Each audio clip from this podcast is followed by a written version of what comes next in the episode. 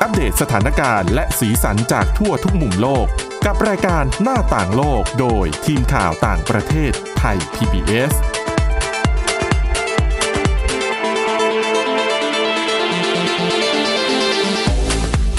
สวัสดีครับต้อนรับคุณผู้ฟังสู่รายการหน้าต่างโลกกับทีมข่าวต่างประเทศไทย PBS นะครับ วันนี้อยู่กับคุณกรีนจิรวัตรมาสุขผมก้าวพงศธรสุขพงศ์ครับ ครับผม สวัสดีฮะ วันนี้ยังมีเรื่องราวหลากหลายนำมาเล่าสู่กันฟังเช่นเคยนะครับ มีทั้งเรื่องของโควิด -19 ประเทศที่จัดการได้ดี แล้วประเทศที่กำลังเผชิญวิกฤตระลอกใหม่ด้วยครับผมเรื่องการใช้เทคโนโลยี 3D เป็นแบบโฮโลแกรมช่วยโควิด -19 ด้วยนะคุณกรีนแล้วก็เรื่องไมโครพลาสติก แต่เดิมเนี่ยเราเชื่อว่าปนเปื้อนในแหล่งน้ำแต่ตอนนี้ลอยในอากาศด้วยนะครับ และสุดท้ายก็คือเรื่องของ Google Earth ที่เปิด Time Lapse ให้ได้เห็นภาพการเปลี่ยนแปลงของธรรมชาติด้วยนะฮะ มาเริ่มกันที่เรื่องแรกนะครับ เราก็คงจะเคยได้ดูได้ชมภาพยนตร์บ้างที่แบบว่าเอาภาพเก่าในอดีต กับภาพปัจจุบันมามาเปรียบเทียบกัน หรือไม่ก็จะเป็นในเรื่องของสารคดีต่างๆ ที่แบบว่าเอาภาพในอดีตมาเปรียบเทียบกับปัจจุบันณตอนนี้นะครับเวลานี้ก็คือเอ่อทาง Google Earth เนี่ยเขาเปิดฟีเจอร์ใหม่สามารถดู Time Lapse ได้แล้วนะฮะ Time Lapse เนี่ยอยู่ในระหว่างปี 1984 ก่อนผมเกิด 2 ปี กับ 2020 ครับ มันจะแสดงให้เห็นอะไรบ้าง มันจะแสดอ่าแสดงให้เห็นโลกที่เปลี่ยนแปลงไป ธรรมชาติที่ถูกทำลาย แล้วก็จุดที่ได้รับผลกระทบจากสภาพภูมิอากาศเปลี่ยนแปลงไปแบบหน้ามือเป็นหลังมือนะครับ ภาพถ่ายทางอากาศเนี่ยเป็นอีกหนึ่งสิ่งที่ทำให้เราได้รู้ถึงความเปลี่ยนแปลงของโลกนะฮะผลกระทบต่อธรรมชาติ อะไรอย่างเงี้ย เราจะสามารถเห็นได้เป็นอย่างดีเลย ล่าสุดเนี่ยทาง Google Earth เนี่ยก็ได้เพิ่มฟีเจอร์ Time Lapse ให้ทุกคนเนี่ยสามารถดูธรรมชาติของโลกที่เปลี่ยนแปลงไปได้ โดยฟีเจอร์ใหม่นี้ได้ใช้ภาพถ่ายทางดาวเทียมครับประกอบกับข้อมูลจากหน่วยงานต่างๆ ของหลาย ๆ ปีที่ผ่านมาตั้งแต่ 1984 ถึง 2020 อย่างที่ผมบอกไปตอนต้น แสดงให้เห็นแผนพื้นที่ต่างๆ ทั่วโลก ที่เมื่อเวลาผ่านไปพื้นที่นั้นๆ ได้เปลี่ยนแปลงไปอย่างมากทั้งในทางที่ดีแล้วก็ไม่ดี นะครับ โดยผู้ชมสามารถซูมดูแต่ละพื้นที่ได้แบบ 3 มิติด้วยฮะ แล้วก็เลือกพื้นที่ที่ต้องการในการดู ว่ามันเปลี่ยนแปลงไปในทิศทางใดบ้างไม่ว่าจะเป็นเรื่องของน้ำแข็งที่ละลายไปแหล่งน้ำที่แห้งเหือดครับป่าไม้ที่ถูกตัดทำลายมากขึ้น การเปลี่ยนแปลงของชายฝั่งทะเล เหมืองที่ถูกขุดจนมันใหญ่กลายเป็นเหมือนแม่น้ำอย่างเงี้ยก็มีให้ดูนะฮะ แล้วก็การขยายตัวของเมืองโดยทาง Google เนี่ยชี้ว่า สร้างฟีเจอร์นี้เพื่อสร้างความตระหนักถึงปัญหาสิ่งแวดล้อม แล้วก็สภาพภูมิอากาศที่เปลี่ยนแปลงไปนะครับธรรมชาติของโลกเปลี่ยนแปลงไปมากเพราะกิจกรรมต่างๆ ของมนุษย์ ทั้งในทางที่ดีแล้วก็ไม่ดีเนี่ยรวมถึงวิกฤตภาวะโลกร้อนสภาพภูมิอากาศเปลี่ยนแปลงที่ส่งผลกระทบต่อมนุษย์ แล้วก็สิ่งมีชีวิตทุกอย่างนะครับ ภาพจากอดีตจนถึงปัจจุบันทำให้เราเห็นว่าอนาคตจะเป็นอย่างไร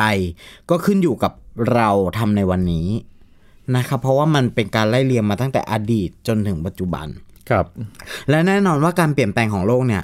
มันไม่จำเป็นจะต้องแย่ลงเสมอไปนะครับ ถ้าเป็น time lapse เนี่ยที่เราในฐานะนักข่าวเนี่ย เราก็จะได้เห็นบ่อยๆ เพราะว่ามันจะมีการเปรียบเทียบเป็นแบบก่อนหลังเออก่อนหลังว่าก่อนที่อย่างเช่นเหตุการณ์ใหญ่ ๆ เลยครับอ่าฮิโรชิมา ก็จะเห็นเลยว่าก่อนหน้านั้นเป็นยังไง แล้วก็หลังจากที่โดนถล่มหรือว่าปัจจุบันเนี้ยมันเป็นยังไง มันก็จะเห็นความเปลี่ยนแปลงอย่างมาก หรือเวลามีสึนามิมีภูเขาไฟปะทุใช่ไหมครับ อย่างเหตุการณ์ล่าสุดก็ที่เซนต์วินเซนต์และเกรนาดีนส์เนี่ยครับก็ผมมีการเปรียบเทียบภาพเหมือนกันอืมภาพพวกเนี้ยมันน่าสนใจในแง่ของประวัติศาสตร์นะคุณ เพราะว่าอย่างที่บอกว่าเมื่อกี้มันมีภาพของเมืองด้วย เริ่มขุดกันตั้งแต่แบบ เล็ก ๆ แล้วก็ไม่ได้มีใครสนใจอะไรมากขุดไปเรื่อยๆขุดไปเรื่อยๆ ก็กลายเป็นแอ่งน้ำแหล่งใหญ่นะมันก็สร้างความเปลี่ยนแปลงให้กับ แล้วก็มันไม่ได้แค่เปลี่ยนแปลงเนี่ยมันสร้างผลกระทบด้วยกับสิ่งแวดล้อมบริเวณรอบ อาจจะเป็นชุมชนที่อยู่บริเวณนั้น หรือว่าสัตว์ป่าที่อยู่แถวนั้นนะครับ เรามาต่อกันที่ข่าวที่สองนะครับเรื่องที่ผมหยิบมาก็คือเรื่องของพลาสติกทำพิษ เขาบอกว่าเศษของพลาสติกเล็กๆ จากแพคเกจจิ้งหรือว่าขวดน้ำที่เราใช้เนี่ย อาจจะกำลังเดินทางไปทั่วโลก เป็นไปได้ยังไงนะครับงานวิจัยชิ้นใหม่เนี่ยชี้ว่าขยะพลาสติกที่เราใช้แล้ว ส่วนใหญ่เนี่ยมีจุดจบอยู่ในหลุมฝังกลบ ไม่ก็ถูกเผา หรือว่าไม่ก็ถูกรีไซเคิลแต่ขยะพลาสติกมากกว่า 18%ตกค้างอยู่ในสิ่งแวดล้อมครับ ด้วยความที่มันย่อยสลายได้ยากใช้เวลานานเนี่ย ทำให้ชิ้นส่วนเล็ก ๆ แตกออกเป็นชิ้นเล็กๆๆๆๆๆเนี่ยจนกระทั่งมันลอยไปอยู่ในอากาศได้ ถ้านึกอ่าภาพไม่ออกว่ามันลอยได้ยังไง ให้นึกถึงถุงพลาสติก ถุงพลาสติกถุงหิ้วพลาสติกเนี่ยเวลาเราอัดลมเข้าไปแล้วเราลองโยนขึ้นไปสูงๆอะมันก็ลอยได้ เพราะว่าน้ำหนักมันเบานะฮะแล้วก็มีตัวอากาศเนี่ยเป็นตัวพยุงอยู่ แต่ทีนี้เนี่ยตัวไมโครพลาสติกที่คาดว่าลอยอยู่ในอากาศเนี่ย มันเล็กกว่าถุงพลาสติกเยอะมาก เพราะฉะนั้นเนี่ยมันก็ลอยกระจายฟุ้งอยู่ในอากาศนะฮะหลังจากที่มันเรียกว่าอะไรอะจุดที่เราคิดว่ามันย่อยสลาย ใช่ แต่ว่ามันกลายเป็นไมโครพลาสติกนะครับ งานวิจัยชิ้นใหม่เนี่ย โดยมหาวิอ่ามหาวิทยาลัยอูทาห์แล้วก็คอร์เนลเนี่ย ตีพิมพ์ในวารสาร Proceeding of the National Academy of Sciences นะฮะ ชี้ว่าไมโครพลาสติกเนี่ย ลอยไปทั่วโลก และอาจจะมีความเสี่ยงอันตรายต่อระบบนิเวศ ที่จัดการแก้ไขได้ยาก แล้วก็จะเป็นปัญหาใหญ่ต่อมา ก่อนหน้านี้เราได้ไปทำสารคดีเกี่ยวกับขยะ แล้วก็มีหมวดหมู่หนึ่งที่เราไปทำก็คือเรื่องของไมโครพลาสติกครับแต่ว่าตอนนั้นเนี่ยไมโครพลาสติกที่เราไปทำเนี่ยมันเกี่ยวข้องกับแหล่งทะเลน้ำอืมแหล่งน้ำต่างๆนะครับ ก็คือจะเป็นวัฏจักรที่มันวนไปวนมาก็คือ หลังจากเราทิ้งขยะลงไป เกิดการที่เราคิดว่ามันย่อยสลายเนี่ย ความจริงมันแตกตัวกลายเป็นไมโครพลาสติกพอแตกตัวเป็นไมโครพลาสติกเนี่ย สัตว์ทะเลก็ไปกิน พอสัตว์ทะเลไปกินไมโครพลาสติกก็จะอยู่ตัวอยู่ในตัวของสัตว์ทะเลนะฮะสัตว์ทะเลที่ผมว่าไม่ใช่แค่ปลาอย่างเดียวนะ มันเป็นพวกไรน้ำไรทะเลอะไรพวกนี้มันก็ถ่านเข้าไปด้วยเพราะว่ามันเล็กมากๆอย่างที่บอกนะครับ แล้วทีนี้ปุ๊บชาวประมงก็จับปลาขึ้นมา แล้วเราก็ ซื้อปลมาจากตลาดอ่เอามาทานปลาไมโครพลาสติกก็กลับวนมาอยู่ที่เรา เพราะฉะนั้นเนี่ยเราจะทำอะไรมันก็กลับวนมาหาเราอยู่ดี ใช่ครับนะครับอ่า ผู้ทำการวิจัยเนี่ยเปิดเผยว่าพลาสติกเหล่านี้มาจากขยะที่เราทิ้งไปเมื่อหลายสิบปีก่อน ก็อย่างที่ผมบอกว่ามันก็วนเป็นวัฏจักรนะฮะ ทีมวิจัยได้ทำการเก็บข้อมูลไมโครพลาสติกในบรรยากาศจากทางตะวันตกของสหรัฐอเมริกา ในปี 2017 และ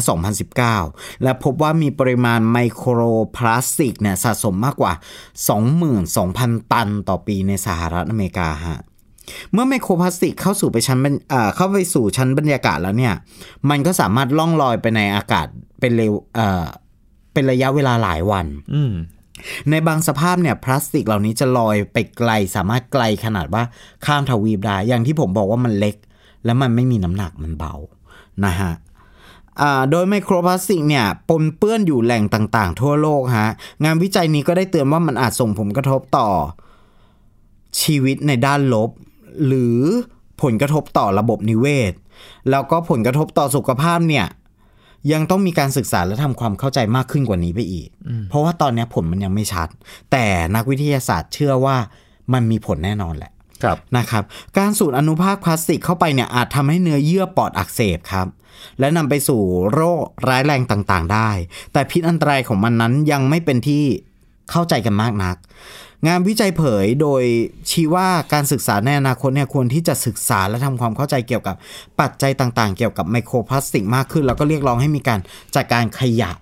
อย่างมีประสิทธิภาพมากขึ้น ไม่ใช่แค่ฝังกบหรือว่าเผาทิ้ง คือไมโครพลาสติกเนี่ยมันเล็กมากนะครับ มองครับด้วยตาเปล่าเนี่ยไม่เห็นเลยต้องใช้กล้องจำได้ไหมคุณเกรนที่เราเข้าไปดูในห้องทดลองกันนะนะใช่จะต้องใช้กล้องในการส่องดูไมโครพลาสติกต่างๆ เพราะฉะนั้นนั่นแหละครับก็กลับมาที่เรื่องของการรักษาสิ่งแวดล้อมอีกเหมือนเคย อืมอืม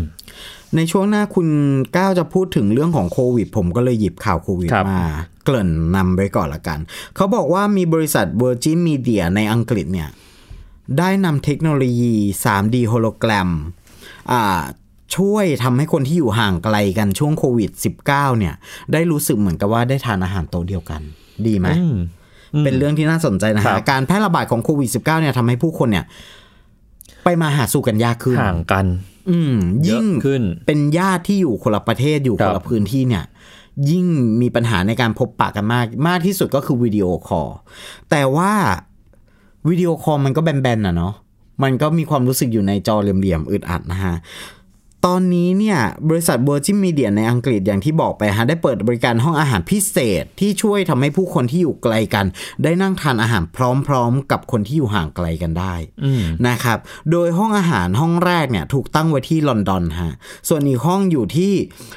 อ่าสกอตแลนด์โดยทั้งสองห้องนี้อยู่ห่างไกลกันเกิน 400 ไมล์หรือว่าราวๆ650 กิโลเมตร ทั้งนี้ภายใน 2 ห้องเนี่ยจะมีอุปกรณ์กล้องที่คมชัดระดับ 4K นะฮะ แล้วก็ มีการเปลี่ยนแปลงของภาพของแต่ละคนเนี่ยให้กลายเป็นโฮโลแกรม แบบ 3 มิติ โดยคนในแต่ละห้องเนี่ยจะเห็นอีกฝ่ายในรูปแบบของ 360 องศาอืมก็คือถ้าคุณเคยดูไอรอนแมนอะไอรอนแมนคุณก็จะเห็นโฮโลแกรมที่แบบเป็นตัวละครขึ้นมาอ่าอะไรอย่างเงี้ยเป็นสามมิติเป็นการประชุมใช่ไหมที่มีผู้ประชุมเป็นโฮโลแกรมยืนอยู่แต่ละแท่นอะไรอย่างเงี้ยครับอันเนี้ยมันมาจริง ๆแล้วนะฮะเขาบอกว่าในขนาดส่วนสูงเนี่ย ใกล้เคียงกับความเป็นจริงเลยนะ แล้วก็สามารถพูดคุยกันผ่านลำโพงได้ แทบจะแบบ real time นะฮะเขาบอกว่า เทคโนโลยีเนี้ยช่วยให้ผู้คนเนี่ยเหมือนกับว่านั่งทานข้าวกันอยู่ก็คือมองหน้ากันก็เห็นกันเลยนะครับ แล้วก็สามารถเดินอ้อมหลังได้ แต่ว่ามันก็ไม่สามารถสัมผัสกันได้อยู่ดี แต่ว่ามันก็เป็นความรู้สึกที่แบบว่า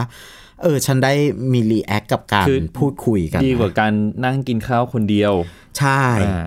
รายงานข่าวระบุว่าโปรเจกต์นี้ถูกสร้างขึ้นมาเพื่อเชื่อมต่อคนที่ไม่สามารถเดินทางไปหากันได้โดยอ่าโดยปกติฮะเพราะว่าเจออุปสรรคเรื่องของโควิด -19 โดยในช่วงแรกนี้ยังเป็นการคัดเลือกลูกค้าผ่านทางร้านก่อนนะฮะ โดยจะมีลูกค้าที่มาใช้บริการไม่ว่าจะเป็นฝาแฝด ที่ไม่ได้เจอกันนานครับครอบครัวผู้ใหญ่ที่ไม่สามารถเดินทางไปหาหลานที่เป็นสมาชิกของบ้านได้ ห่างไกลกันอะไรอย่างเงี้ย เพราะว่าก็ค่อนข้างเข้มงวดนะต่างประเทศเรื่องของการเดินทางอะไรอย่างเงี้ยฮะครับอ่าเพราะว่าสหราชอาณาจักรเวลาเขาล็อกดาวน์ก็คือล็อกดาวน์กันจริงๆนะครับ เดี๋ยวช่วงต่อไปชวนคุยกันเรื่องสถานการณ์โควิด ในสหราชอาณาจักรกันต่อนะครับ รวมถึงไปดูที่อินเดียด้วยตอนนี้กำลังเผชิญการระบาดของโควิด -19 ระลอกใหม่ครับ หน้าต่างโลกโดยทีมข่าวต่างประเทศไทย PBS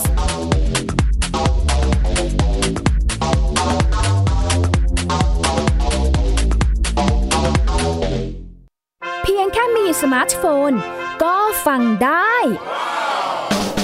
ไทย PBS ดิจิทัล Radio สถานีวิทยุดิจิทัลจากไทย PBS เพิ่มช่องทางง่ายๆ ให้คุณได้ฟังรายการดีๆ ทั้งสดและย้อนหลัง ผ่านแอปพลิเคชันไทย PBS Radio หรือ World Wide Web dot Thai PBS Radio com Thai PBS digital radio infotainment for all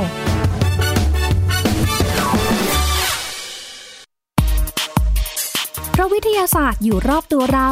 มีเรื่องราวให้ค้นหาอีกมากมาย เทคโนโลยีใหม่ ๆ เกิดขึ้นรวดเร็ว ทำให้เราต้องก้าวตามให้ทัน อัปเดตเรื่องราวทางวิทยาศาสตร์ เทคโนโลยี และนวัตกรรม ที่จะทำให้คุณทันโลก กับรายการ s c i e n t e c h ทุกวันจันทร์ถึงวันศุกร์ทางไทย PBS Radio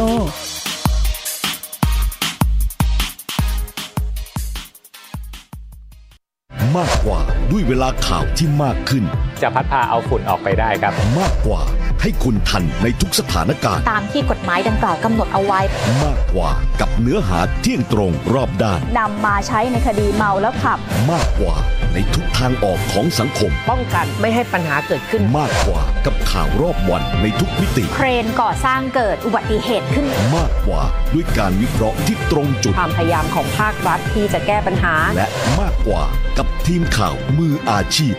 ข่าวไทย PBS ให้คุณได้มากกว่า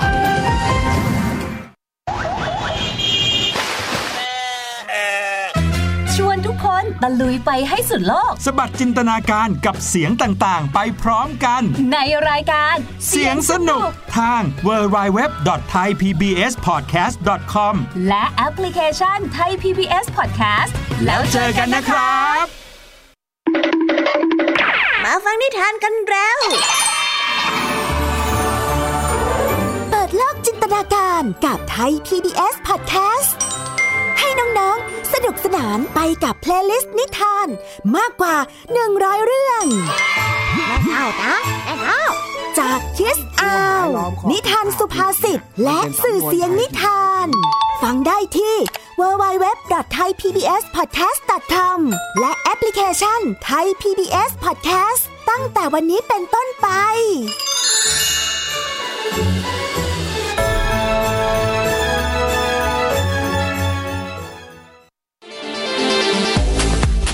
าต่างโลกโดยทีมข่าวต่างประเทศไทย PBS กลับมาสู่ช่วงที่ 2 ของรายการหน้าต่างโลกนะครับ อย่างที่เกริ่นไปเมื่อสักครู่คุณกรีนพูดถึงการแก้ปัญหาโควิด -19 ช่วยอะไรนะ ลดความเครียดใช่ไหมใช่คุณกรีนฮะแต่ว่าช่วงนี้เนี่ยชวนคุยกันต่อเรื่องของสถานการณ์การระบาดที่ดูเหมือนจะควบคุมได้ดีด้วยนะครับ เพราะว่าตอนนี้ทางสหราชอาณาจักรเองก็ เปิดเมืองและผ่อนปรนมาตรการล็อกดาวน์ไปตั้งแต่เมื่อสัปดาห์ที่แล้วนะครับช่วงวันสงกรานต์ของบ้านเราเนี่ยแหละ แล้วคนก็เริ่มออกมาใช้ชีวิตกันตามปกติก็ถือว่าเป็นอีกหนึ่งพัฒนาการสำคัญของสหราชอาณาจักรเหมือนกันนะครับ ถ้าคุณผู้ฟังยังจำกันได้เมื่อช่วงปลายปีที่แล้วเนี่ยช่วงเดือนธันวาคม สหราชอาณาจักรเผชิญวิกฤตโควิด -19 อย่างหนักจากการระบาดของเชื้อกลายพันธุ์ B117 หรือว่าสายพันธุ์อังกฤษที่เรา เรียกกันเนี่ยนะครับทำให้มีผู้ติดเชื้อรายวันทะลุหลักหมื่นคนเลย แล้วจำนวนผู้ติดเชื้อโควิด -19 รายวันก็มาแตะจุดสูงสุดไม่ต่ำกว่า 68,000 คนเมื่อวันที่ 8 มกราคมที่ผ่านมาเองครับ แต่ถ้าลองนับดูเนี่ยผ่านมา 3 เดือน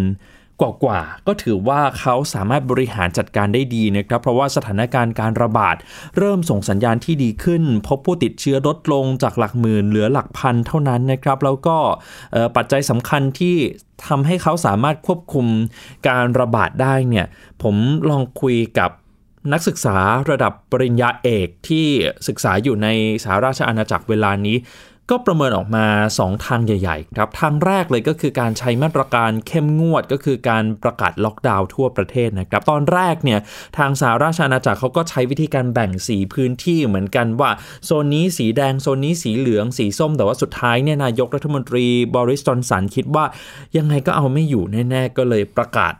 เป็นการปิดเมืองไปทั่วประเทศ แล้วก็ควบคุมการเเคลื่อนย้ายของประชากรอย่างเข้มงวดด้วยนะครับสหราชอาณาจักรนี่ยใช้มาตรการปิดพื้นที่หรือว่าปิดเมืองเมื่อวันที่ 6 มกราคม แล้วก็เริ่มผ่อนปรนไปเมื่อสัปดาห์ที่แล้วอย่างที่บอกไปนะครับ แล้วก็อีกอย่างหนึ่งนอกเหนือจากเรื่องของการปิดเมืองแล้วก็คือการเร่งฉีดวัคซีนตอนนี้เนี่ยสหราชอาณาจักรมีวัคซีนที่ อยู่ในช่วงกำลังรออนุมัติหลายตัวนะครับ แต่ว่าตัวที่ได้รับการอนุมัติแล้ว 3 ตัวหลักๆ เลยก็คือ a s t r a z เซ e c a Pfizer BioNTech และ Moderna ครับ 3 ตัวนี้เป็นสิ่งที่เขานำมาฉีดให้ประชากรนะครับ โดยจะเน้นหนักไปที่ AstraZeneca เพราะว่าเป็นสัดส่วนที่เยอะแล้วก็นำมาฉีดให้ประชาชนคนทั่วไป ส่วนไฟเซอร์เนี่ยสอบถามจากนักศึกษาไทยเขาก็บอกว่าจะเน้นไปที่เจ้าหน้าที่ด่านหน้าด้านสาธารณสุขมากกว่านะครับ ทีนี้แผนการจัดสรรวัคซีนของสหราชอาณาจักรเนี่ยจะเรียงลำดับตั้งแต่เจ้าหน้าที่ด้านการแพทย์ ที่ต้องอยู่แถวหน้าในการต่อสู้กับโควิด -19 นะครับ มีผู้สูงอายุ ผู้ที่มีโรคประจำตัวกลุ่มคนทั่วไป ตอนนี้เป็นไปตามเป้าหมายแล้วแหละเมื่อวันที่ 15 เมษายนก่อนหน้านั้นประมาณ 1-2 วันเนี่ย เขาบอกว่าเขาฉีดวัคซีนโดสแรกให้ประชากรไปแล้ว 32 ล้านคนนะครับกก็ถือว่าเป็นไปตามเป้าหมายเลย แล้วก็เป็นเรื่องที่น่าสนใจมากทีเดียวเพราะว่ามีผลการศึกษาออกมาในเวลาไล่เลี่ยกัน จากของ University College London หรือว่า UCL เขาประเมินว่า สหราชอาณาจักรเนี่ยเข้าเกณฑ์การเกิดภูมิคุ้มกันหมู่หรือว่า herd immunity แล้วนะครับ เพราะอะไรเขามีข้อมูลว่าประชากรเนี่ยฉีดวัคซีนไปกว่า 50%แล้วก็มีภูมิคุ้มกันจากการติดเชื้อโควิด -19 อีก 42%นะครับนำเอาข้อมูลนี้มาทำแบบจำลองก็พบว่า73.4%ของประชากรในสหราชอาณาจักรเนี่ยมีภูมิคุ้มกันโควิด -19 แล้วปกติเขาก็จะตัดกันที่ 65-70%ใช่ไหใช่ไหมครับ แต่ว่าทาง Imperial College London เนี่ยบอกว่า เอ๊ยยังไม่น่าจะถึงเกณฑ์นะ เพราะว่าประชากรเพิ่งจะมีภูมิคุ้มกันเพียง 34%เมื่อช่วงปลายเดือนมีนาคมเท่านั้นเองเรื่องนี้ก็ยังเป็นข้อถกเถียงกันอยู่ แต่สิ่งที่เกิดขึ้นในสหราชอาณาจักรเนี่ยทำให้เราเห็นได้เลยนะครับ ว่าการเร่งฉีดวัคซีนให้มากที่สุดเท่าที่จะทำได้ สามารถควบคุมการระบาดได้จริงอย่างน้อย ก็ช่วยลดอัตรา การเจ็บการป่วยหนัก การต้องเข้า ICU รวมถึงการเสียชีวิตลงถ้าไปดูกราฟ ผู้ติดเชื้อผู้เสียชีวิตตอนนี้เนี่ยจะเห็นว่ากราฟดิ่งลงอย่างมีนัยยะสำคัญเลยนะครับ มาที่อีกประเทศหนึ่งก็คือที่อินเดีย อินเดียเนี่ยสถานการณ์กลับตลปัดกันนะครับมีความรุนแรงมากขึ้น แล้วก็มีผู้ติดเชื้อรายวันเนี่ยในช่วงสัปดาห์ 2 สัปดาห์มานี้ก็ทะลุหลักแสนไปแล้วเมื่อวันเสาร์ก็ วันเดียวทะลุ 2 0 0 0 0คนเลยนะครับ สาเหตุหลักๆเนี่ยมาจากการไปทำกิจกรรมในช่วงเทศกาลเหมือนกัน ก็คือไปชำระล้างบาปในแม่น้ำคงคาในรัฐอุตรขันธ์ทางภาคเหนือของประเทศนะครับ ก็รวมตัวกันผู้แสวงบุญชาวฮินดูเนี่ยรวมตัวกันไม่ต่ำกว่า 1 ล้านคนนะคุณกรีนแล้วก็ไม่มีการรักษาระยะห่างไม่ได้ใส่หน้ากากอนามัยด้วยนะครับ บวกกับการไปตรวจพบเชื้อกลายพันธุ์ชนิดใหม่ครับ เรียกว่าเชื้อ B1617 อันนี้เป็นเชื้อกลายพันธุ์เฉพาะถิ่นเลยนะครับ แต่ว่าสิ่งที่น่าสนใจก็คือเจ้าเชื้อกลายพันธุ์ตัวนี้เนี่ยมีการกลายพันธุ์ในตำแหน่งเดียวกับที่เคยเกิดขึ้นกับเชื้อสายพันธุ์แอฟริกาใต้ สายพันธุ์บราซิล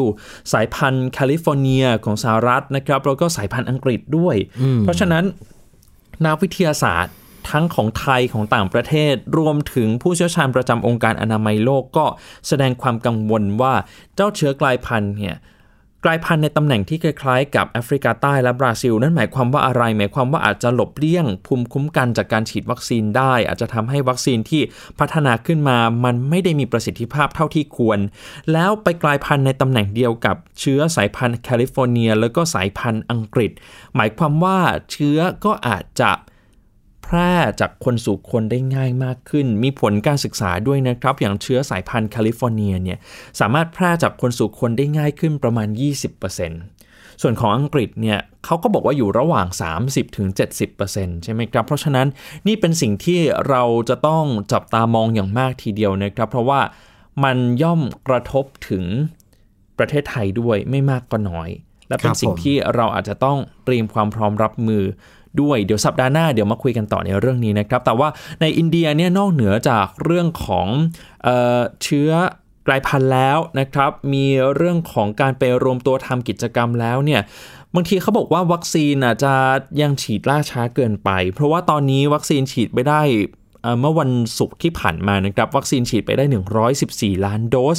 ดูเหมือนจะเยอะแล้วใช่ไหมครับ แต่ว่าถ้าไปดูจำนวนประชากรของเขาที่มีไม่ต่ำกว่า 1,300 ล้านคนเนี่ยก็ยังถือว่ายังอยู่ในเปอร์เซ็นต์ที่น้อยอยู่นะครับ แล้ววัคซีนที่ใช้ก็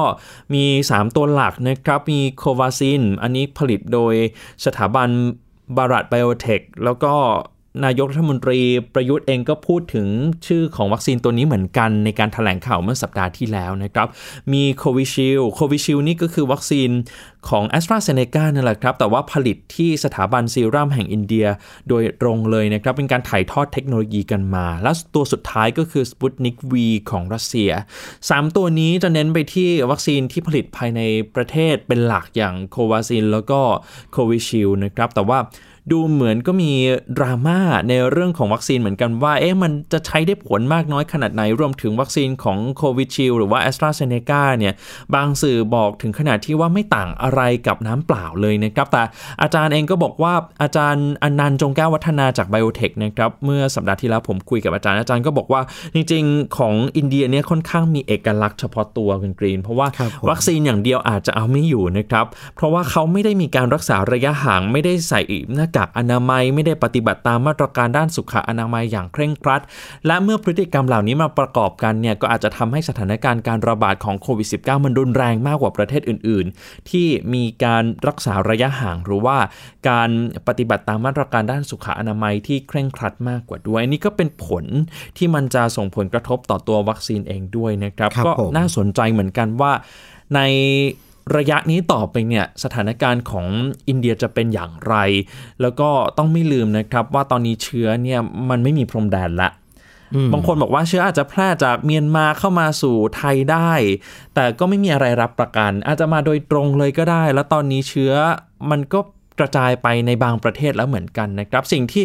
น่าคิด ต่อก็คือเรื่องของเมียนมาตอนนี้ระบบการแพทย์เนี่ยล่มสลายแล้ว เพราะว่าไม่มีการเก็บสถิติผู้ติดเชื้อมาตั้งแต่วันที่ 1 กุมภาพันธ์ที่มีการทำรัฐประหารยิ่งยากไปใหญ่ ในการตรวจจับเรื่องแบบนี้นะครับครับผมเอาละครับเดี๋ยวสัปดาห์หน้าชวนคุยกันต่อเรื่องเชื้อกลายพันธุ์ในอินเดียนะครับสัปดาห์นี้หมดเวลาแล้วก่อนจากกันไปเนี่ยคุณผู้ฟังที่อยากจะติดตามฟังย้อนหลังไปฟังได้ในพอดแคสต์นะครับ search ชื่อรายการหน้าต่างโลกก็